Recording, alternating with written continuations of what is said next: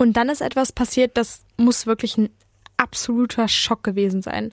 Das Gespräch brach nämlich plötzlich ab, es gab einen dumpfen Ton, als das Handy auf den Boden fiel, und dann waren nur noch die gedämpften Schreie der 26-Jährigen zu hören, so in die Richtung, was willst du von mir, du Arschloch, verpiss dich. Und dann ist das Gespräch einfach abgebrochen. Ohne Bewährung. True Crime von hier. Hi und herzlich willkommen zu Ohne Bewährung, einem Podcast von Audio West und den Ruhrnachrichten. Ich bin Alicia Theisen. Und ich bin Nora Wager und wir sprechen in unserem Podcast über Kriminalfälle von hier aus der Umgebung und natürlich die Gerichtsprozesse dahinter. Und deswegen ist heute wieder bei uns unser Gerichtsreporter Jörn Hartwig. Hi Jörn. Hi Nora. Hi Alicia. Hallo. Ja, und ähm, heute gehen wir mal nach Dorsten. Das ist im nördlichen Ruhrgebiet. Da gab es zu meiner Jugendzeit nämlich eine Disco. Ihr würdet jetzt wahrscheinlich Club sagen. Ja. Aber damals hat man halt noch Disco gesagt. Und diese Disco, die hieß Prisma, also ein ganz eingängiger Name. Ich selbst, ich war da zwar nie drin, obwohl ich aus Dorsten komme, aus Dorstenrade. Ist ein kleines Dorf ähm, bei Dorsten, was dazugehört. Aber das Prisma, das war in den 1980er Jahren, und darüber reden wir, ähm, schon ziemlich bekannt. Aber so weit wollen wir in unserem Podcast gar nicht zurückgehen, sondern eigentlich nur ein bisschen mehr als ein Jahr. Ja, genau. Das war nämlich im Sommer letzten Jahres, im Juni 2022. Da hat in Dorsten nämlich eine Prisma Revival Party stattgefunden. Und das ganze Feeling von damals, was du gerade so ein bisschen beschrieben hast, das ist dann nochmal so aufgelebt. Damit ist natürlich dann auch klar, für wen das Ganze vor allem war, nämlich für alle, die schon so ein bisschen älter sind. Also das war so eine Mischung Ü30, Ü40, Ü50 vielleicht auch noch. Aber ein paar Jüngere waren auch da, wie das spätere Opfer zum Beispiel. Die Frau war nämlich erst 26 Jahre alt. Und diese Frau aus Dorsten, die hat nach der Party auf einem Parkplatz in der Nähe einen absoluten Albtraum erlebt. Sie ist brutal überfallen worden und ins Koma geprügelt worden. Und wenn ihr Freund nicht gerade noch rechtzeitig aufgetaucht wäre, dann wäre sie mit absoluter Sicherheit vergewaltigt worden. Der Täter, der hatte ihr nämlich schon die Kleidung vom Leib gerissen und auch seine eigene Hose schon runtergezogen. Ja, und dieser Mann, der das gemacht hat, das war Bartosz C., ein polnischer Lkw-Fahrer, der damals 37 Jahre alt war. Aber dass er der Täter ist, das hat man wirklich tagelang gar nicht gewusst. Obwohl man natürlich so ein paar Sachen hatte von ihm. Er hat nämlich zum Beispiel seinen Ehering am Tatort verloren und es gab natürlich auch jede Menge DNA-Spuren. Aber die haben alle erstmal nicht weitergeholfen, weil dieser Bartosz C. nämlich vorher noch nie irgendwo auffällig geworden ist. Das heißt, es gab keine Vorstrafen. Seine DNA war damit natürlich auch nirgendwo gespeichert. Die Polizei, die hat damals aber trotzdem nicht locker gelassen. Sie hat mit Hochdruck ähm, nach dem Täter gesucht. Sie hat in alle Richtungen ermittelt, weil man ja auch einfach nicht wusste, was das für ein Mann ist, der diese Albtraumtat begangen hat. Ob das vielleicht ein Serientäter ist, der da unterwegs ist, der sich vielleicht gleich das nächste Opfer sucht. Und deshalb wollte man ihn natürlich auch so schnell wie möglich festnehmen, ist ja auch ganz normal, was dann ja auch geklappt hat. Die Festnahme, die war dann ein Stückchen nach der Party, nämlich am 21. Juni 2022. Da ist Bartosz C. aus seinem LKW geholt worden.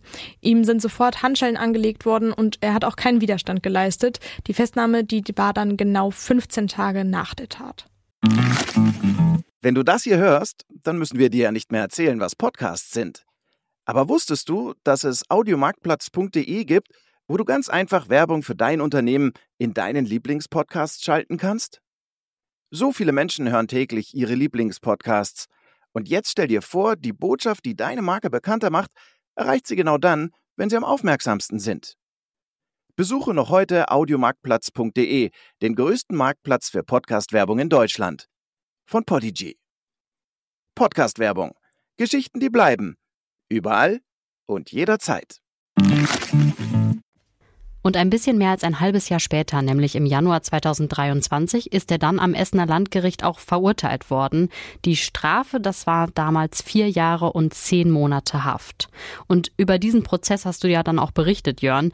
Da waren doch bestimmt wieder ganz, ganz viele ja, Emotionen im Spiel, oder? Ja, klar, auf jeden Fall. Ähm, das kann man sich auch vorstellen. Die Frau, die hat ja damals nicht nur gedacht, dass sie vergewaltigt wird, was ja schon schlimm genug ist. Sie hat echte Todesangst gehabt. Aber das muss man auch sagen. Von diesen Emotionen haben wir diesmal gar nicht so viel mitgekriegt, weil die Vernehmung des Opfers nicht öffentlich war. Ihr Anwalt, der hatte, bevor sie von den Richtern vernommen worden ist, den Ausschuss der Öffentlichkeit beantragt. Das kann man ja auch machen. Das hat er auch begründet. Der Anwalt, der hat damals gesagt, dass die Mandantin, seine Mandantin, also diese Frau aus Dorsten, 26 Jahre alt, sehr angstbeladen ist. Ja, so hat er sich ausgedrückt. Ja, das kann man ja auch voll verstehen. Also nach dem, was ihr passiert ist. Ja, vor allen Dingen ähm, muss man ja auch bedenken, dass die Frau dem Täter in dem Gerichtssaal jetzt das erste Mal nochmal gegenübertreten ähm, musste, und zwar ganz direkt. Und wer schon mal in einem Gerichtssaal war, der weiß, so riesengroß sind diese Säle meistens nicht. Und hier war das genauso. Der Saal, in dem der Prozess damals stattgefunden hat, das war der Saal mit der Nummer 347a im Essener Landgericht. Und der ist wirklich nicht groß. Da ist man, wenn man auf dem Zeugenstuhl sitzt, vielleicht gerade mal zwei, vielleicht drei Meter von dem Angeklagten entfernt. Aber die Angst vor dem Täter, die war jetzt natürlich nicht alles. Nein, das war nicht alles. Der Anwalt, der hat auch noch gesagt, sie möchte einfach nicht in der Öffentlichkeit ähm, diese Aussage machen, was ja auch völlig in Ordnung ist, ähm, weil es ja in so einem Fall versuchte Vergewaltigung um absolut intime Details geht und die muss einfach niemand erzählen, wenn hinten im Saal auch noch Publikum ist. Das haben die Richter dann auch so gesehen und die Öffentlichkeit ausgeschlossen. Musstest du den Saal dann auch verlassen, Jörn? Ja, klar. Also Ausschuss der Öffentlichkeit heißt alle Zuschauer raus und Presse auch raus. Ist denn dann trotzdem so ein bisschen was bekannt geworden, wie die 26-Jährige ihre Zeugenvernehmung dann überstanden hat? Also ob sie das einigermaßen hingekriegt hat, wo sie dann den Angeklagten, also den Täter, ähm, ja jetzt das erste Mal wiedergesehen hat und wie du gesagt hast, ja auch nur mit ein paar Metern Abstand. Ja, wir können ja jetzt leider nicht hören und wir können auch nicht sehen, aber wir haben natürlich so ein bisschen gefragt und ähm, nach dem Prozess und da ist gesagt worden, dass sie wohl immer versucht hat, die Fassung zu behalten, um zumindest nach außen hin stark zu sein. Aber es gab dann wohl auch so Szenen, ähm, wo sie das einfach nicht mehr aufrechterhalten konnte, als sie zum Beispiel gefragt worden ist, ob sie versucht, das Ganze so ein bisschen wegzulächeln, also ihre echten Emotionen und Gefühle vielleicht gar nicht zu zeigen, ganz bewusst zurückhält bei der Zeugenvernehmung. Ja, und das war dann zum Beispiel so ein Moment, wo ihr dann doch die Tränen gekommen sind, weil das einfach eine Frage war, mit der sie nicht gerechnet hat, auf die sie vielleicht auch nicht vorbereitet war. Aber sie hat sich dann wohl ganz, ganz schnell wieder gefangen und sowas gesagt wie, ich bin stark, ich schaffe das, ich muss das einfach schaffen. Das klingt fast schon wie so ein Mantra, also dass sie das dann auch selber glaubt, wenn sie sich das oft genug wiederholt vielleicht.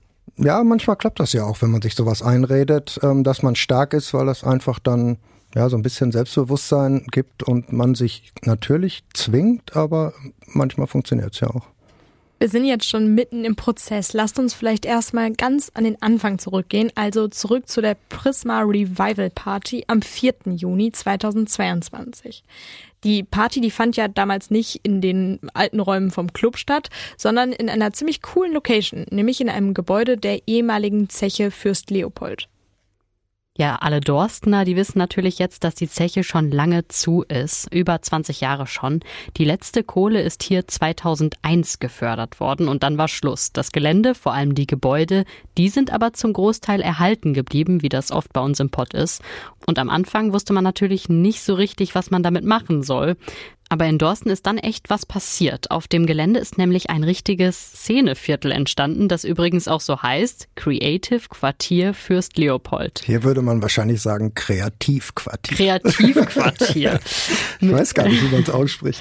Oh, wir kriegen nachher auf jeden Fall ganz viele Nachrichten von wütenden Dorstenern das und Dorstenerinnen. Sein, das kann sein. Ja, auf jeden Fall geht's da wirklich so um ja Kunst, Kultur, dann gibt's da auch Kneipen, aber alles so, dass baulich gar nicht viel verändert worden ist. Die Kulisse ist immer noch die gleiche. Wenn ihr euch die Bilder mal im Internet dann anguckt, das sieht schon auch ganz cool aus. Ja, ich ähm, kann ja, ich bin ja ein bisschen älter als ihr, also ich kenne unwesentlich. Ich kann ja, ähm, also ich kenne die Zeche noch, als sie auch eine echte Zeche war. Als ich zur Schule gegangen bin, da war Fürst Leopold tatsächlich noch der größte Arbeitgeber in Dorsten. Und auch von meinen Freunden sind da einige hingegangen damals, haben da ihre Ausbildung gemacht zum Bergmann, zum Elektriker oder auch zum Schlosser. Und die sind dann da auch geblieben nach der Ausbildung, haben gearbeitet, Übertage, Untertage, weil da natürlich auch viel Geld zu verdienen war. Und manche mussten einfach Geld verdienen damals. Ich weiß noch, ich hatte einen Freund, mit dem ich zusammen Fußball gespielt habe und ähm, der hätte sicherlich auch sein Abi mit mir machen können, aber der musste dann einfach nach der zehnten Klasse abgehen, weil er seine Mama finanziell unterstützen musste, was auch okay war für ihn er und die anderen, die damals auf der Zeche angefangen haben, die waren, das muss man einfach so sagen, die waren da auch stolz drauf, weil sie gearbeitet haben, weil sie hart gearbeitet haben, weil sie Geld verdient haben und das muss man auch sagen, sie waren dann auch schlagartig ähm, natürlich ein ganzes Stück ähm, erwachsener als wir, die da noch zur Schule gegangen sind. Du hast ja schon gesagt, du bist ein bisschen älter als Alicia und ich, aber auch damals in deiner Jugend war ja die Kohle schon so ein bisschen ja, am Untergehen, würde ich sagen. Haben die sich nicht damals schon gedacht, naja, ob das mit der Zeche und der Kohle noch so lange gut geht? Ich weiß gar nicht. Also damals, ob das, ob, die, ob man damals schon dran gedacht hat, weil es ging ja auch in Dorsten eine ganze Zeit gut. 15, 16 Jahre hat es gedauert, bis ähm, Fürst Leopold geschlossen worden ist. Also die haben sicherlich nicht daran gedacht, sonst hätten sie da nicht die Ausbildung gemacht. Ja, Fürst Leopold war ja auch lange nicht das letzte Bergwerk, das geschlossen worden ist. Die Leute, die da gearbeitet haben, sind ja dann meist auf andere Zechen quasi verteilt worden. Und die letzte Zeche, die zugemacht hat, war Prosper Haniel in Bottrop. Die ist erst 2018 zugemacht worden. Vielleicht kann sich auch der ein oder andere von euch da noch dran erinnern. Da gab es damals einen offiziellen Festakt mit Bundespräsident Frank-Walter Steinmeier, der dann auch das letzte Stück Kohle geschenkt bekommen hat, das die Bergleute eben nach oben gebracht haben. Aber danach war dann auch wirklich Schluss mit der Steinkohleförderung in Deutschland nach immerhin fast 200 Jahren.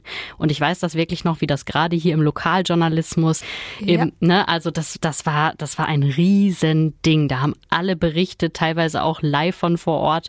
Und ähm, ja, da ging wirklich Ruhrgebietsgeschichte zu Ende. Ne? Ja, wir merken das ja auch immer noch, immer wenn wir berichten über vor 30 Jahren hat die Zeche zugemacht. Erinnert ihr euch noch, hier war das. Das wird immer gelesen. Also der die Kohle ist noch ganz, ganz tief hier verwurzelt.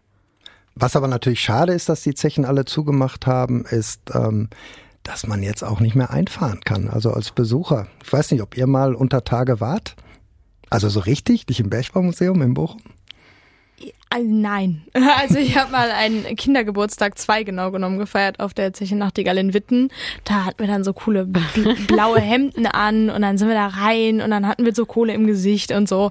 Aber das war ja auch kein richtiges Untertage, sondern wir sind nur so im Tunnel reingelaufen und aber das war auch schon cool. Ich, ich sage, es war ein cooler Geburtstag. Mein Bruder wollte dann auch unbedingt seinen da feiern. Also es war schon cool. Aber so richtig, richtig unter Tage war ich nie. Das ist so witzig, weil ich genau das Gleiche sagen wollte. So, ich erinnere mich noch so gut an diesen einen Kindergeburtstag äh, von einer Freundin aus dem, ja, aus dem Kindergarten tatsächlich. So lange ist das schon her. Und hey, nichts gegens äh, Bergbaumuseum. Ja, da war ich auch schon ja, unter da war Tage. jeder schon drin. Alle unsere Besucher äh, gehen ins Bergbaumuseum mit uns. Ja, aber gut, das sind halt, ja, nicht, äh, 1000 Meter, sondern was weiß ich, äh, wie viel ist das da? Ja, nichts Falsches sagen. Nee, irgendwas aber, zwischen 20 und 40. Ja, aber also, nur geraten jetzt. Aber dieser hm. nostalgische Flair kommt rüber so. Ja.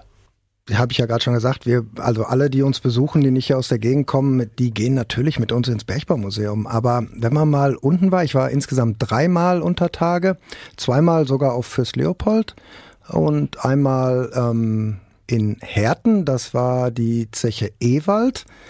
Da ist das schon ganz anders einfach. Ne? Da, da kriegt man die volle Bergmannskluft an, Unterwäsche, Socken, alles kriegt man gestellt. Ähm, man kriegt den Helm auf, die Kopflampe, eine total schwere Batterie, das habe ich noch so in Erinnerung, die dann am Gürtel hängt. Und dann ging es runter auf 800 Meter oder 1000 Meter und auch nicht wie im Bergbaumuseum dann im Fahrstuhl, sondern man hat da in so einer Art, ja, ich würde fast sagen, so einen Stahlkäfig, ähm, der dann mit wahnsinniger Geschwindigkeit in die Tiefe gerauscht ist, acht Meter pro Sekunde. Das ist äh, fast freier Fall, total dunkel. Wir hatten also nur unsere Kopflampen. Und das Erste, was man dann so merkt, wenn man unter Tage ist, wenn man da unten ankommt, da denkt man, boah, total heiß hier. Es ist einfach warm. Es ist feucht und es ist total windig. Das darf man natürlich nicht sagen, weil die ähm, Bergleute ja nicht von Wind reden, sondern von Wetter. Das ist die Belüftung.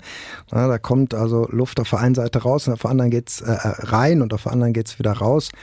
Ja, und dann geht's weiter, weil wenn man hier im Ruhrgebiet eingefahren ist, die Kohle lag ja nicht mehr unter uns, war schon längst alles abgebaut. Man musste ein ganzes, ganzes Stück nach Norden fahren mit so kleinen Mini Eisenbahn, sage ich jetzt mal, total eng, äh, total ruckelig. Und wenn man dann endlich da war, wo die Kohle abgebaut worden ist, da hat man nur gedacht, boah, ist das dreckig. Das ist so dreckig. Und wir haben ja gar nicht gearbeitet, wir haben ja nur zugeguckt. Und wenn man das nicht gewohnt war, dann hat man nachher echt Schwierigkeiten gehabt, diese, diesen Kohlenstaub wieder aus den Ohren zu kriegen, aus der Nase, aus den Augen, obwohl, wie gesagt, wir nichts gemacht haben. Hört sich jetzt ein bisschen nostalgisch an, ist aber, ähm, wenn man ehrlich ist, wenn ich dann wieder hochgekommen bin, habe ich immer gedacht, boah, mein Respekt, wer hier arbeitet, das ist hart verdientes Geld. Ja, voll. Was immer total vergessen wird, das erzählen uns auch immer wieder alte Bergleute. Man romantisiert das heute so, aber früher, das erzählen die immer wieder, ja, da kam regelmäßig ein Sarg aus der Zeche, war ganz normal, dass da Leute gestorben sind und die, die da rauskamen, die sind alle nicht alt geworden und waren ziemlich schnell ziemlich krank. Und das vergessen wir alle, glaube ich, immer so ein bisschen gerne, wenn wir ans Ruhrgebiet denken. Ja, mein Urgroßvater, einer meiner Urgroßväter, der ist zum Beispiel an ähm, Steinschaublunge gestorben. Relativ früh. Ja, mein Opa ähm, ist auch äh, unter Tage, hat auch unter Tage gearbeitet. Und wenn der erzählt, erzählt der natürlich auch romantisch verklärt, aber irgendwie alles, was der erzählt, hat, finde ich, auch einen Beigeschmack, weil ich mir denke, oh mein Gott, also ich glaube, der hat elf Jahre dort gearbeitet. Ich könnte es mir nicht vorstellen. Du siehst kein Tageslicht. Es ist, wie Jörn so schön gesagt hat, alles ist dreckig. Nein, aber du, du hast überall den Staub, du atmest das ein. Es ist unfassbar körperlich anstrengende Arbeit. Also ich äh, finde, das ist ganz sinnvoll, dass niemand zumindest hier im Ruhrgebiet mehr so arbeiten muss. Absolut. Und wenn, und da ist man dann halt wieder beim Bergbaumuseum. Da ist alles schön hell und sauber und äh, so sah es unter Tage nicht aus. Da die Wege waren nicht glatt, man musste kriechen teilweise. Lasst uns jetzt langsam mal wieder zurück zu unserem Fall kommen. Ich meine, wir sind ein Podcast aus dem Pott, da dürfen wir auch mal ein bisschen über den Bergbau reden. Aber ich würde sagen, wir kommen jetzt wieder zu unserem Fall von heute.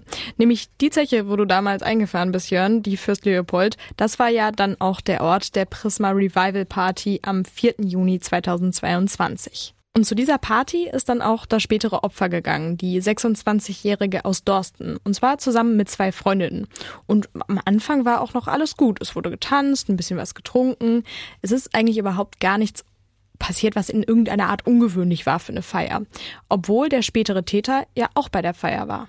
Ja, Bartosz C., der Lkw-Fahrer aus Polen, der ist aber eigentlich auch keinem wirklich aufgefallen, nur einer einzigen Frau, da kommen wir aber später dann dazu.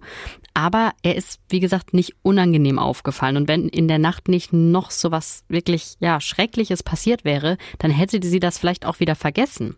Bartosz C., der hat ja was getrunken, hat getanzt, er hat dabei auch ein Video gemacht, also von sich selber und das dann in der Nacht noch an einen Arbeitskollegen geschickt. Also er hatte wohl eine ganz gute Zeit, wenn man das so sagen kann. War es eigentlich sein Plan, dass er auf diese Party geht, Jörn? Wusste er, dass die stattfindet? Ich glaube, das war reiner Zufall, hat er zumindest so gesagt. Er hat die Musik gehört und hat dann gedacht, da gehe ich jetzt auch mal hin.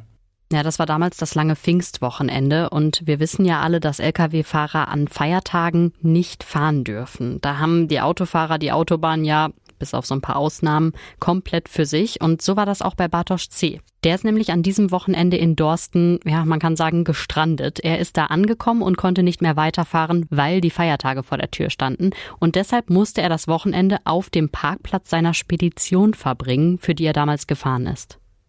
Geschlafen hat er dann natürlich in seinem LKW, wie das alle Fahrer machen, wenn sie auf richtig langen Touren unterwegs sind. Und das war Bartosz C. Ja, er war im internationalen Verkehr unterwegs. Das heißt, er ist kreuz und quer durch ganz Europa gefahren. Ja, aber sein Lebensmittelpunkt, das war trotzdem immer noch Polen. Da hat seine Frau gewohnt mit der gemeinsamen Tochter. Da war der Rest seiner Familie. Da waren seine Freunde. Also er hatte auch nicht vor, jetzt irgendwo anders hinzugehen. Er hat dann nämlich auch ein Haus gekauft, das er natürlich noch ähm, abbezahlen musste. Weiß man eigentlich, wie alt die Tochter zur Tatzeit war? Zur Tatzeit war sie dreieinhalb. Aber viel zu Hause war er dann wahrscheinlich nicht oft, oder? Weil er ja, wie wir schon gesagt haben, nicht für eine polnische Spedition gefahren ist, sondern für eine deutsche. Und zwar für eine, die ihren Sitz in Dorsten hatte. Ja, das war so ein fester Rhythmus, den er da hatte. Dreieinhalb Wochen war er in Deutschland, also beziehungsweise hat dann hier gearbeitet, ist mit seinem LKW ähm, hin und her gefahren und den Rest des Monats ist er dann nach Hause zu seiner Familie nach Polen. Da hat er dann ein paar Tage verbracht und dann ist er wieder zurückgekommen. Was wissen wir denn über diese Familie und seinen generellen Hintergrund? Ja, wir wissen so ein bisschen, ähm, dass das alles nicht so einfach war, mit seinem Job natürlich und mit dieser langen Abwesenheit. Ähm, die ähm, Partnerin, die er hatte zum Prozess damals, das war nämlich schon seine dritte, beziehungsweise seine dritte Ehe sogar. Das erste Mal hat er schon mit 22 geheiratet, das hat aber nicht lange gehalten, zwei Jahre nur. Dann ähm, hat er mit 29 das zweite Mal geheiratet. Mit dieser Frau hat er dann seine erste Tochter bekommen.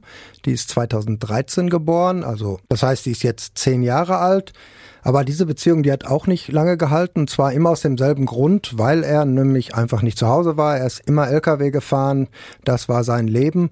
Und ähm, die dritte Ehe, die ist dann geschlossen worden 2019. Da war der Angeklagte jetzt schon 34 und mit der Frau hat er dann auch die, ja, seine zweite Tochter bekommen, über die wir gerade schon geredet haben, die dann dreieinhalb war. Ja, und das war ja auch die Beziehung, die zur Tatzeit dann noch bestanden hat. Ja, hat noch bestanden, hat wohl auch schon wieder gekriselt. Ähm, das ist so ein bisschen besprochen worden im Prozess. Es war wohl so, dass er trotz seiner Festnahme, auch nach seiner Festnahme, immer noch Kontakt hatte zu seiner Frau. Und ähm, zwar nicht direkt, aber über Skype. Das haben die Richter ihm damals erlaubt, dass er mit ihr also über Video telefonieren kann. Wenn der Partner oder der Ehemann, wie in diesem Fall, plötzlich festgenommen wird und in Untersuchungshaft kommt, dann ist das natürlich eine absolute Ausnahmesituation. Aber das heißt in der Regel nicht, dass man keinen Besuch empfangen kann. Dazu muss man aber immer erst eine Besuchserlaubnis haben. Die wird von der Staatsanwaltschaft und später vom Gericht ausgestellt. Für nahe Angehörige, also wie in diesem Fall die Frau, ist das in der Regel auch kein Problem. Es kann aber schon ein paar Tage dauern, bis so eine Erlaubnis ausgestellt wird. Manchmal dauert das dann auch ein bisschen länger. Es ist aber immer so, dass der Besuch überwacht wird. Das heißt, ein Angestellter oder eine Angestellte der JVA, also der Justizvollzugsanstalt, wie Gefängnisse genannt werden, die sind immer dabei und die hören auch mit.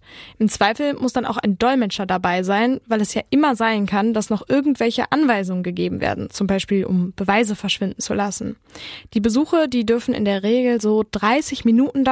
Das ist aber von Gefängnis zu Gefängnis unterschiedlich. Übergeben werden so der klassische Kuchen mit der Pfeile drin, darf dann natürlich auch nichts.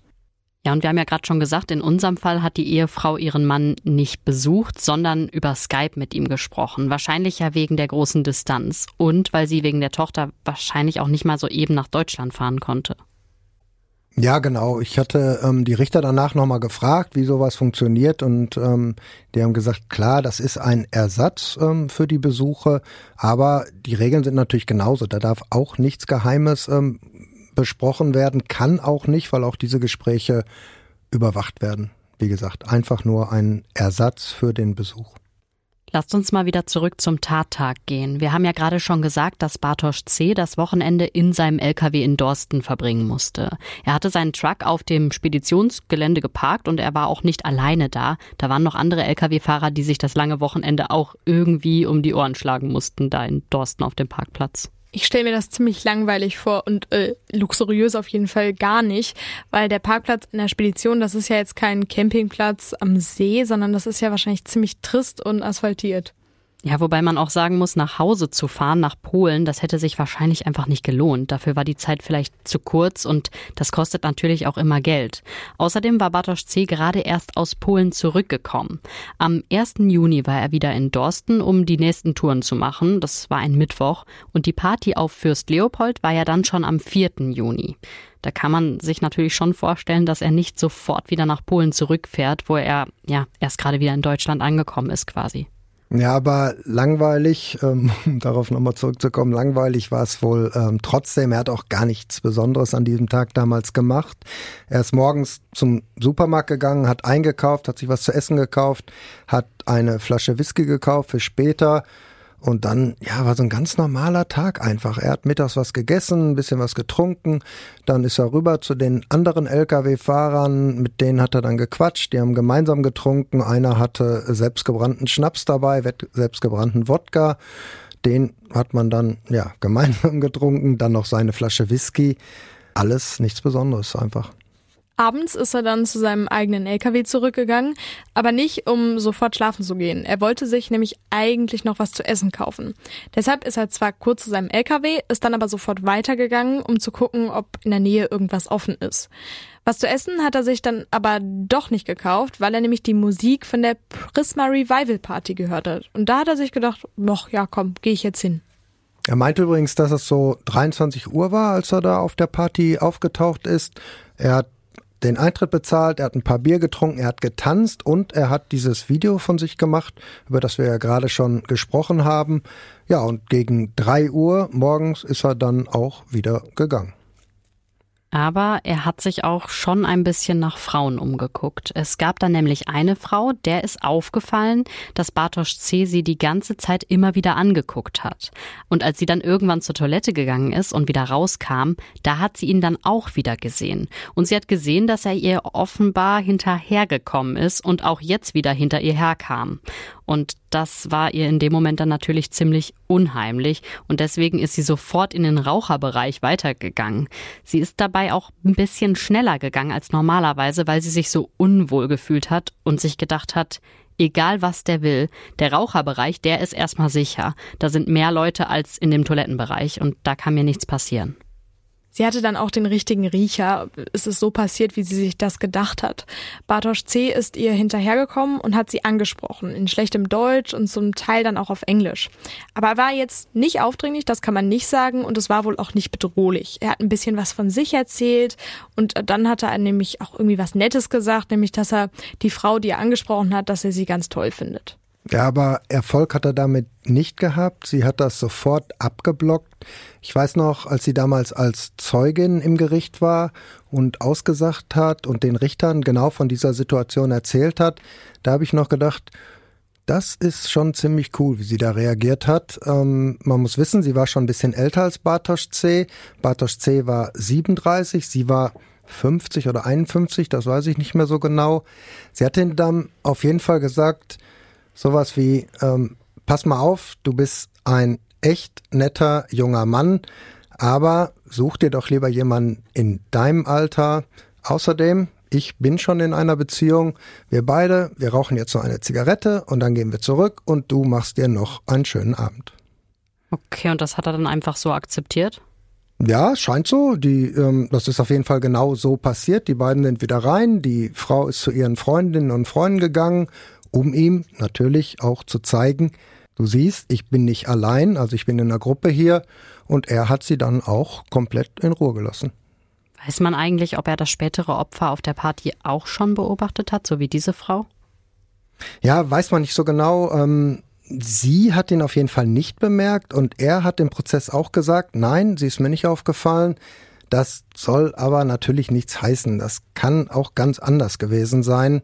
An das Gespräch mit der anderen Frau im Raucherbereich, da wollte er sich nämlich auch nicht mehr erinnern können.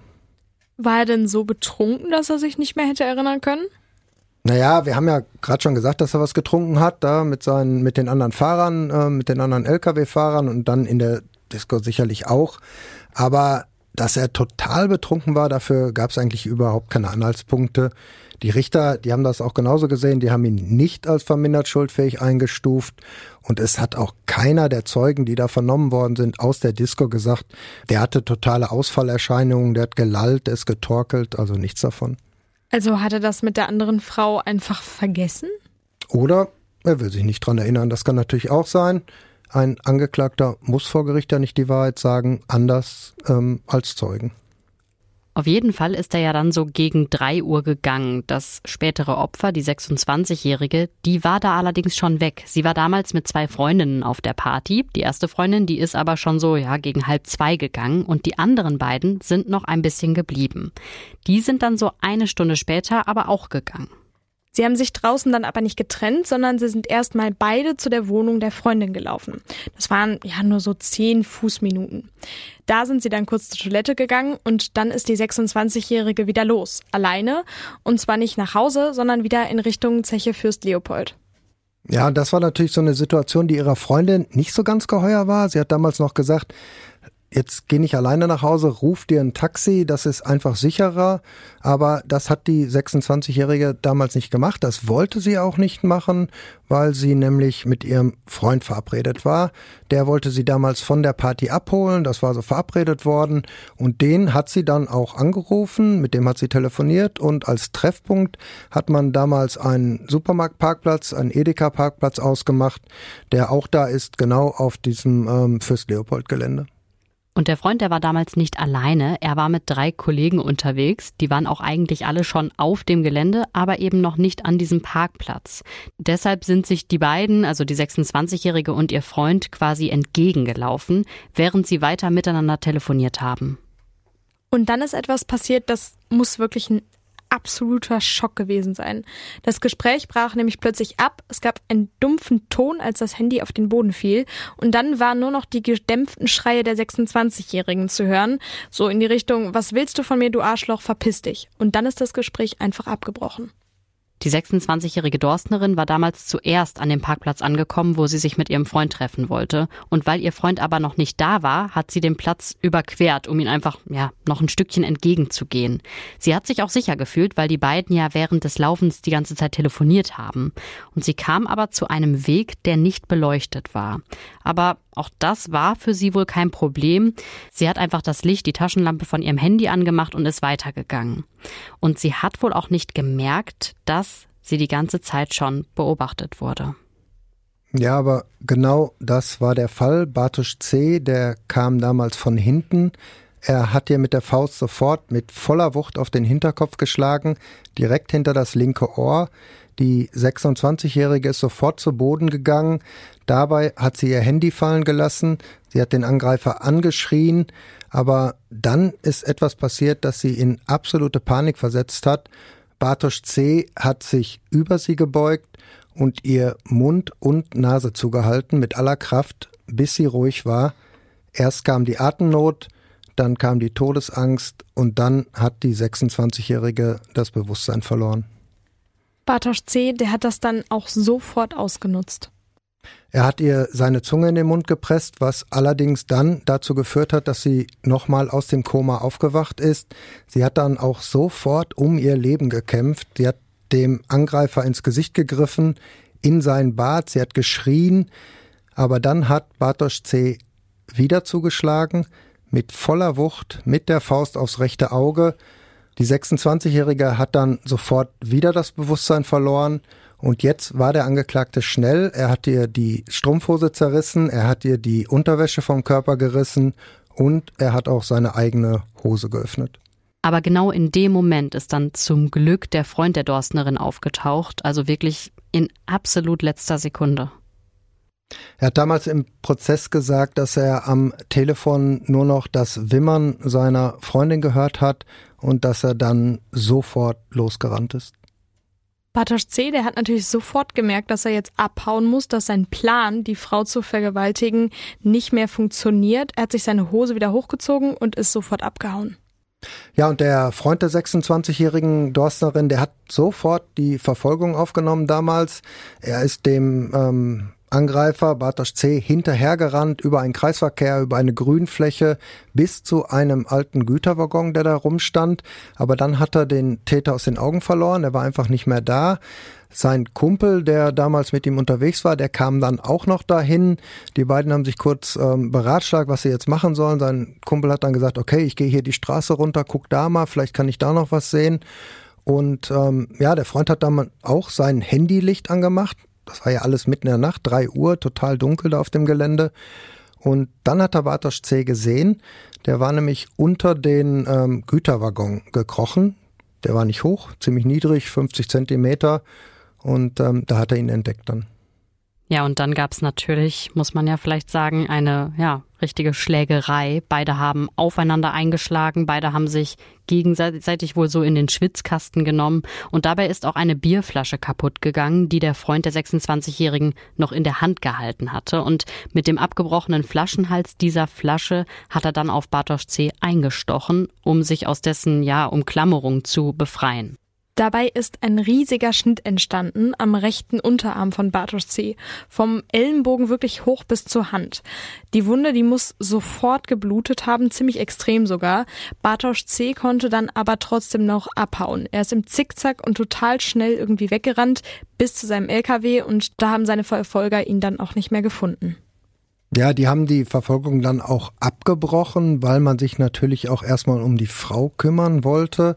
Das haben sie dann auch gemacht. Die 26-Jährige, die lag damals völlig blutverschmiert am Boden. Ähm, blutverschmiert deshalb, weil sie eine riesige Platzwunde hatte über dem rechten Auge.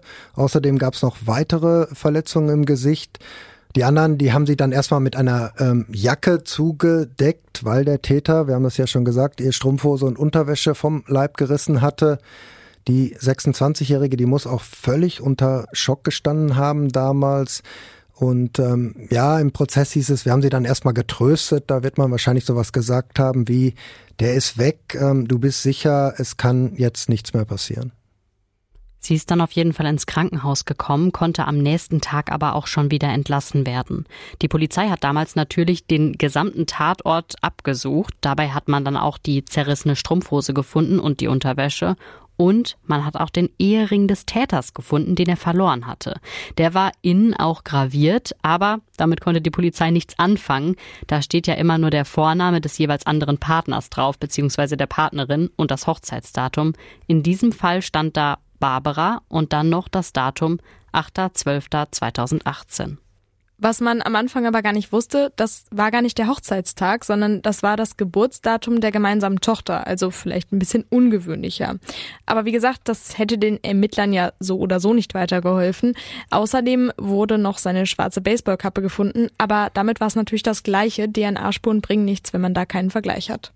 Und wir haben ja gerade schon gesagt, dass Bartosz C. zu seinem LKW gerannt ist und erst da hat er gesehen, wie schwer er eigentlich verletzt war. Die Schnittwunde, die hat er sich dann natürlich erstmal verbunden und danach hat er erstmal ganz normal weitergearbeitet. Nach dem Wochenende ist er also, ja, ganz normal mit seinem LKW vom Hof gefahren, wie immer. Was hat er eigentlich mit den blutigen Klamotten gemacht, Jörn? Ja, er hat gesagt im Prozess, dass er die einfach ähm, weggeschmissen hat auf einem Rastplatz in eine Mülltonne. Das heißt, die Polizei, die hat jetzt erstmal völlig im Dunkeln getappt. Es gab keine richtig guten Hinweise. Man hatte zwar die DNA des Täters, aber ich habe es ja gerade schon mal gesagt, ohne Vergleich bringt einem die DNA nichts. Die war zum Beispiel auch unter den Fingernägeln der Dorstnerin. Sie hatte ihm ja im Todesangst geschlagen und gekratzt. Man hatte den Ehering, die Kappe, aber mehr eben nicht. Eine Sache hatte man doch noch, und zwar die Beschreibung des Täters, ähm, vor allem von dem Freund der 26-Jährigen.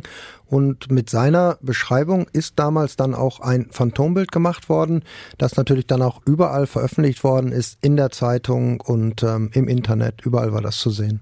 Und was die Polizei damals auch gemacht hat, sie hat die Krankenhäuser in der Umgebung abtelefoniert, weil sie ja wusste, dass der Täter ziemlich verletzt worden ist. Der Freund der 26-Jährigen hatte das Blut des Täters sogar an seiner eigenen Kleidung gehabt, aber die Abfrage in den Krankenhäusern hat auch zu nichts geführt. Die hatten keinen Patienten mit einer großen Schnittverletzung, klar, weil Bartosz C. war ja einfach weitergefahren. Aber dann ist die Frau ins Spiel gekommen, die von Bartosz C. auf der Prisma Revival Party angemacht worden ist. Sie hat das Phantombild gesehen und sich gedacht, hm, das könnte ja der Mann sein, der so ein bisschen komisch war und der mir damals in den Raucherbereich gefolgt ist. Und dann hat sie sich erinnert, was er damals gesagt hat. Er hatte ja kurz mit ihr gesprochen und gesagt, dass er Lkw-Fahrer ist und aus Polen kommt. Und genau mit der Info ist sie dann zur Polizei gegangen. Ja, und das war dann ein richtig, richtig ähm, wichtiger Hinweis für die Ermittler. Die Polizei hat sich damals nämlich sofort das Phantombild genommen und hat alle Speditionen im Umkreis einfach abgeklappert und ähm, ja, überall die Frage gestellt, kennt ihr diesen Mann? Und ähm, tatsächlich, gleich bei der zweiten Spedition gab es damals einen Treffer. Auf dem Phantombild hat der Chef der Spedition seinen Fahrer zwar nicht erkannt, Aber dann, äh, man hat natürlich dann darüber gesprochen und ähm, dann hat einer der anderen, die da gearbeitet haben, gesagt, ich habe ja noch dieses Video, also dieses Video, was er damals ähm, von der Tanzfläche ähm, von sich auf der Tanzfläche von sich gemacht hat und dann verschickt hat. Und ähm, als die Ermittler das dann erfahren haben und das Video gesehen haben und jetzt auch wussten, dass Bartosz C. in der Tat nach tatsächlich auf dieser Party war, da haben sie gedacht, okay, das könnte er sein. Bartosz C. ist dann auf jeden Fall für den nächsten Tag zur Spedition zurückbeordert worden. Das heißt, an dem Tag, an dem die Polizei da war, da war er unterwegs. Er ist dann auch gekommen und dann auch gleich festgenommen worden. Wir haben das am Anfang ja schon mal gesagt, das war genau 15 Tage nach der Tat, also am 21. Juni 2022. Sechs Monate später ist dann am Essener Landgericht der Prozess gestartet, im Dezember. Was hat Bartosz C. denn vor Gericht zu den Vorwürfen gesagt? Bestreiten konnte er sie ja eigentlich nicht. Man hatte ja mehrere DNA-Spuren, wie schon gesagt, sogar unter den Fingernägeln des Opfers. Damit war ja eigentlich klar, dass er der Täter war, oder? Ja, das war natürlich klar, das war allen klar und er wusste natürlich auch, dass er das nicht bestreiten kann.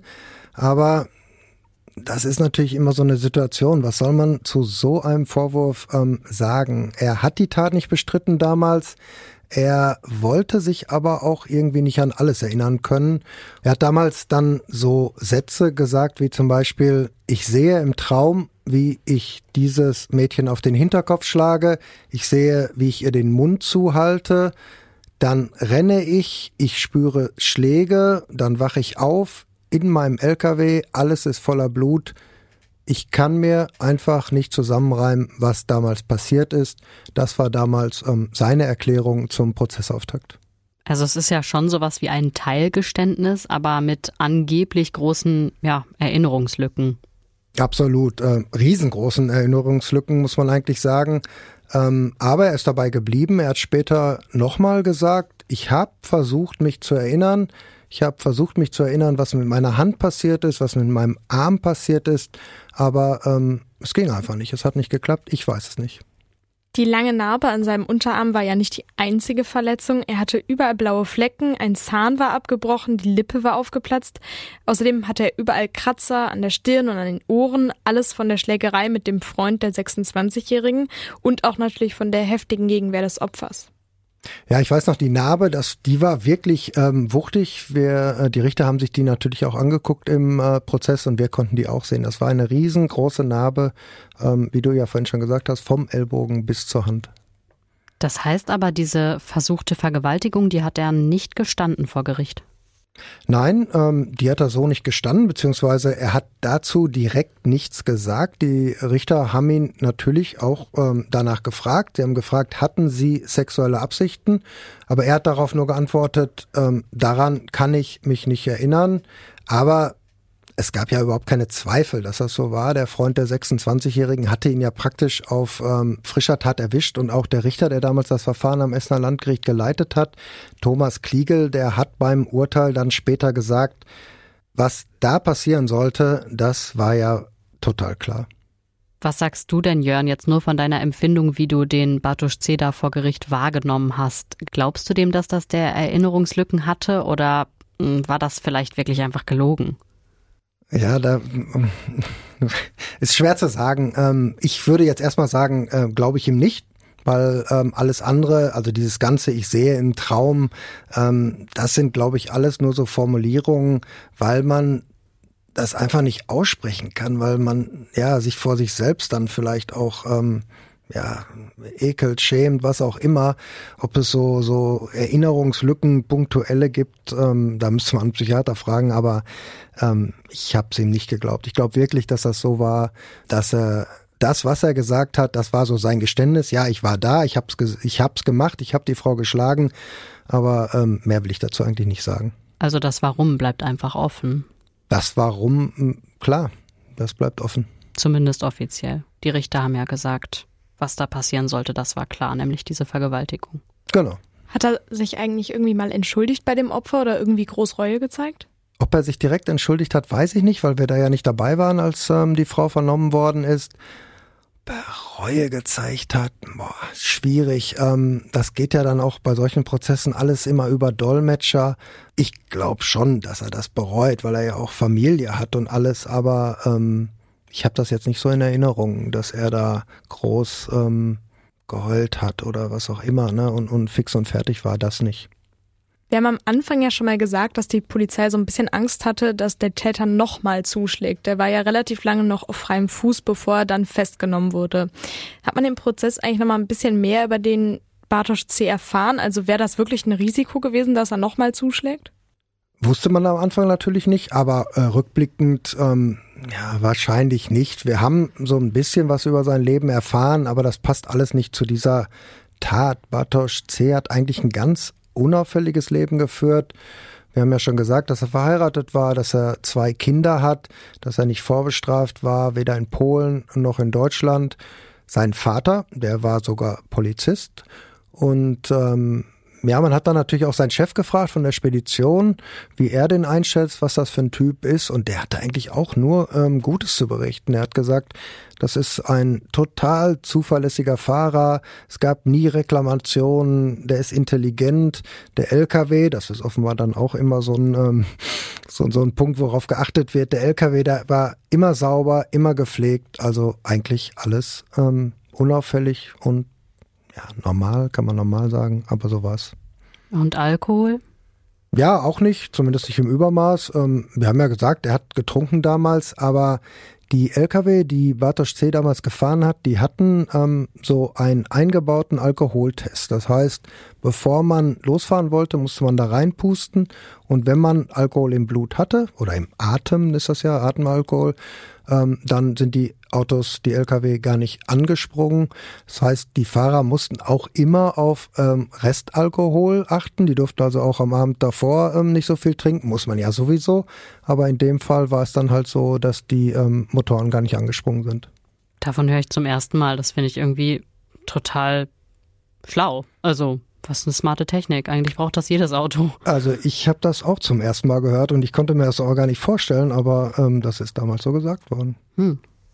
Weiß man denn eigentlich, wie es der Frau, also der 26-Jährigen, geht inzwischen? Ja, wie es ja heute geht, weiß ich natürlich nicht. Ähm, wenn so ein Prozess dann abgeschlossen ist, dann ähm, verliert man das ja auch aus dem Auge. Man hat ja dann auch nicht die Kontakte. Aber ähm, ich weiß natürlich, wie es ihr damals gegangen ist, als der Prozess ähm, stattgefunden hat am Essener Landgericht. Sie hat auf jeden Fall damals ähm, wohl gesagt, dass sie totale Angst hat, ähm, dass sowas nochmal passiert dass sie sich nicht mehr traut, abends ähm, im Dunkeln alleine rauszugehen. Da müssen immer ein oder zwei ähm, Freunde, Freundinnen neben ihr sein und die dürfen sie auch auf keinen Fall alleine lassen. Die müssen immer in ihrer Nähe bleiben. Größere ähm, Menschenmengen, das geht gar nicht. Ähm, da hat sie immer Herzrasen gekriegt und so hat sie sich wohl damals ausgedrückt. Sie hatte immer das Gefühl, ähm, ja, dass sie gleich die Kontrolle über sich verliert, dass sie ohnmächtig wird ähm, dass sie Albträume hat, hat sie erzählt. Und ja, kann man sich ja vorstellen, dass sie da total ähm, drunter gelitten hat. Das wäre wirklich auch was total Schlimmes gewesen, was sie erlebt hat. Also man kann nur hoffen, dass es ihr heute jetzt vielleicht noch mit ein bisschen mehr Abstand vielleicht ein bisschen besser geht. Was ist eigentlich mit ihrem Freund passiert? Der hatte den Lkw-Fahrer, also Bartosz C., ja schon ordentlich verletzt mit der Bierflasche. Wird das dann eigentlich bestraft? Das war eine ganz interessante Frage. Die ähm, Staatsanwaltschaft, die hat gesagt, ja, das muss bestraft werden, weil sie gesagt hat, das, was der Freund da gemacht hat, das ging einfach zu weit. Ähm, so schwer hätte er den Lkw-Fahrer nicht verletzen dürfen. Da ist dann auch ein Ermittlungsverfahren ähm, gegen den Freund eingeleitet worden. Da haben die Richter im Prozess sich aber schon ziemlich drüber gewundert, weil ähm, man kann sich das ja vorstellen. Ich meine, das war ja eine Situation, der kommt im Dunkeln an, hört seine ähm, Freundin erst schreien, dann wimmern, dann sieht er, dass sie gerade vergewaltigt werden soll. Er rennt dem Täter hinterher, stellt ihn, ähm, die beiden äh, prügeln aufeinander ein. Er wird selbst umklammert, er war jetzt nicht der sportlichste, er selbst gesagt, und hat dann quasi zu der Flasche gegriffen. Aber dieses Ermittlungsverfahren, das war nun mal in der Welt und ähm, Ich habe natürlich jetzt vor unserem Podcast nochmal nachgefragt, was daraus eigentlich geworden ist. Und die äh, Staatsanwaltschaft hat mir gesagt, das Verfahren ist dann tatsächlich eingestellt worden. Man hat die Akte also ähm, zugeklappt. Und zwar genau aus dem Grund, weil man einfach nicht ausschließen kann, dass er sich damals in einer Notwehrlage befunden hat. Dann kann man ja sagen, ist zumindest das gut ausgegangen. Ja, zumindest vernünftig. Ne? Also das wäre jetzt echt ähm, ein bisschen seltsam gewesen, wenn man den Freund jetzt auch noch ähm, bestraft hätte.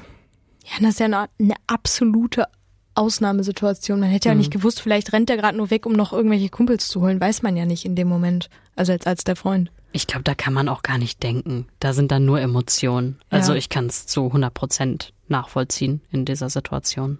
Woran ich die ganze Zeit denken muss, ist, dass dieser ganze Fall ja nie richtig hätte aufgeklärt werden können, wenn diese Frau, die von Bartosz C. damals angemacht wurde, nicht gedacht hätte, ja stimmt, jetzt wo ich das Fahndungsbild sehe und da war was, da war dieser komische Vogel. Also die hätte sich ja auch denken können, ach ja, ich war auch da, schlimm, dass das passiert ist und gar nicht mehr an dieses Gespräch denken können. Also und auch, dass sie sich noch erinnert hat, was der gesagt hat. Man hat, hätte das ja vielleicht auch so ein bisschen ad acta legen können im Kopf, weil es hat ja noch mal ein bisschen gedauert, bis es dann alles so an die Öffentlichkeit gegangen ist. Ja, das war auf jeden Fall damals der entscheidende Hinweis für die Polizei. Das war was Neues, das wusste man noch nicht. Lkw-Fahrer, das war ja nicht bekannt. Hätte natürlich auch was ganz anderes, ähm, hätte auch nichts bei rauskommen können. Aber das war halt ein neuer Ermittlungsansatz. Und ähm, ja, die Richter haben damals im Prozess auch ähm, wörtlich gesagt, das war super Polizeiarbeit damals. Ja, vielen Dank, Jörn, dass du uns diesen Fall mitgebracht hast. Und wir hören uns dann beim nächsten Mal in der nächsten Folge. Vielen Dank, Jörn. Bis dann. Ciao. Ciao. Tschüss.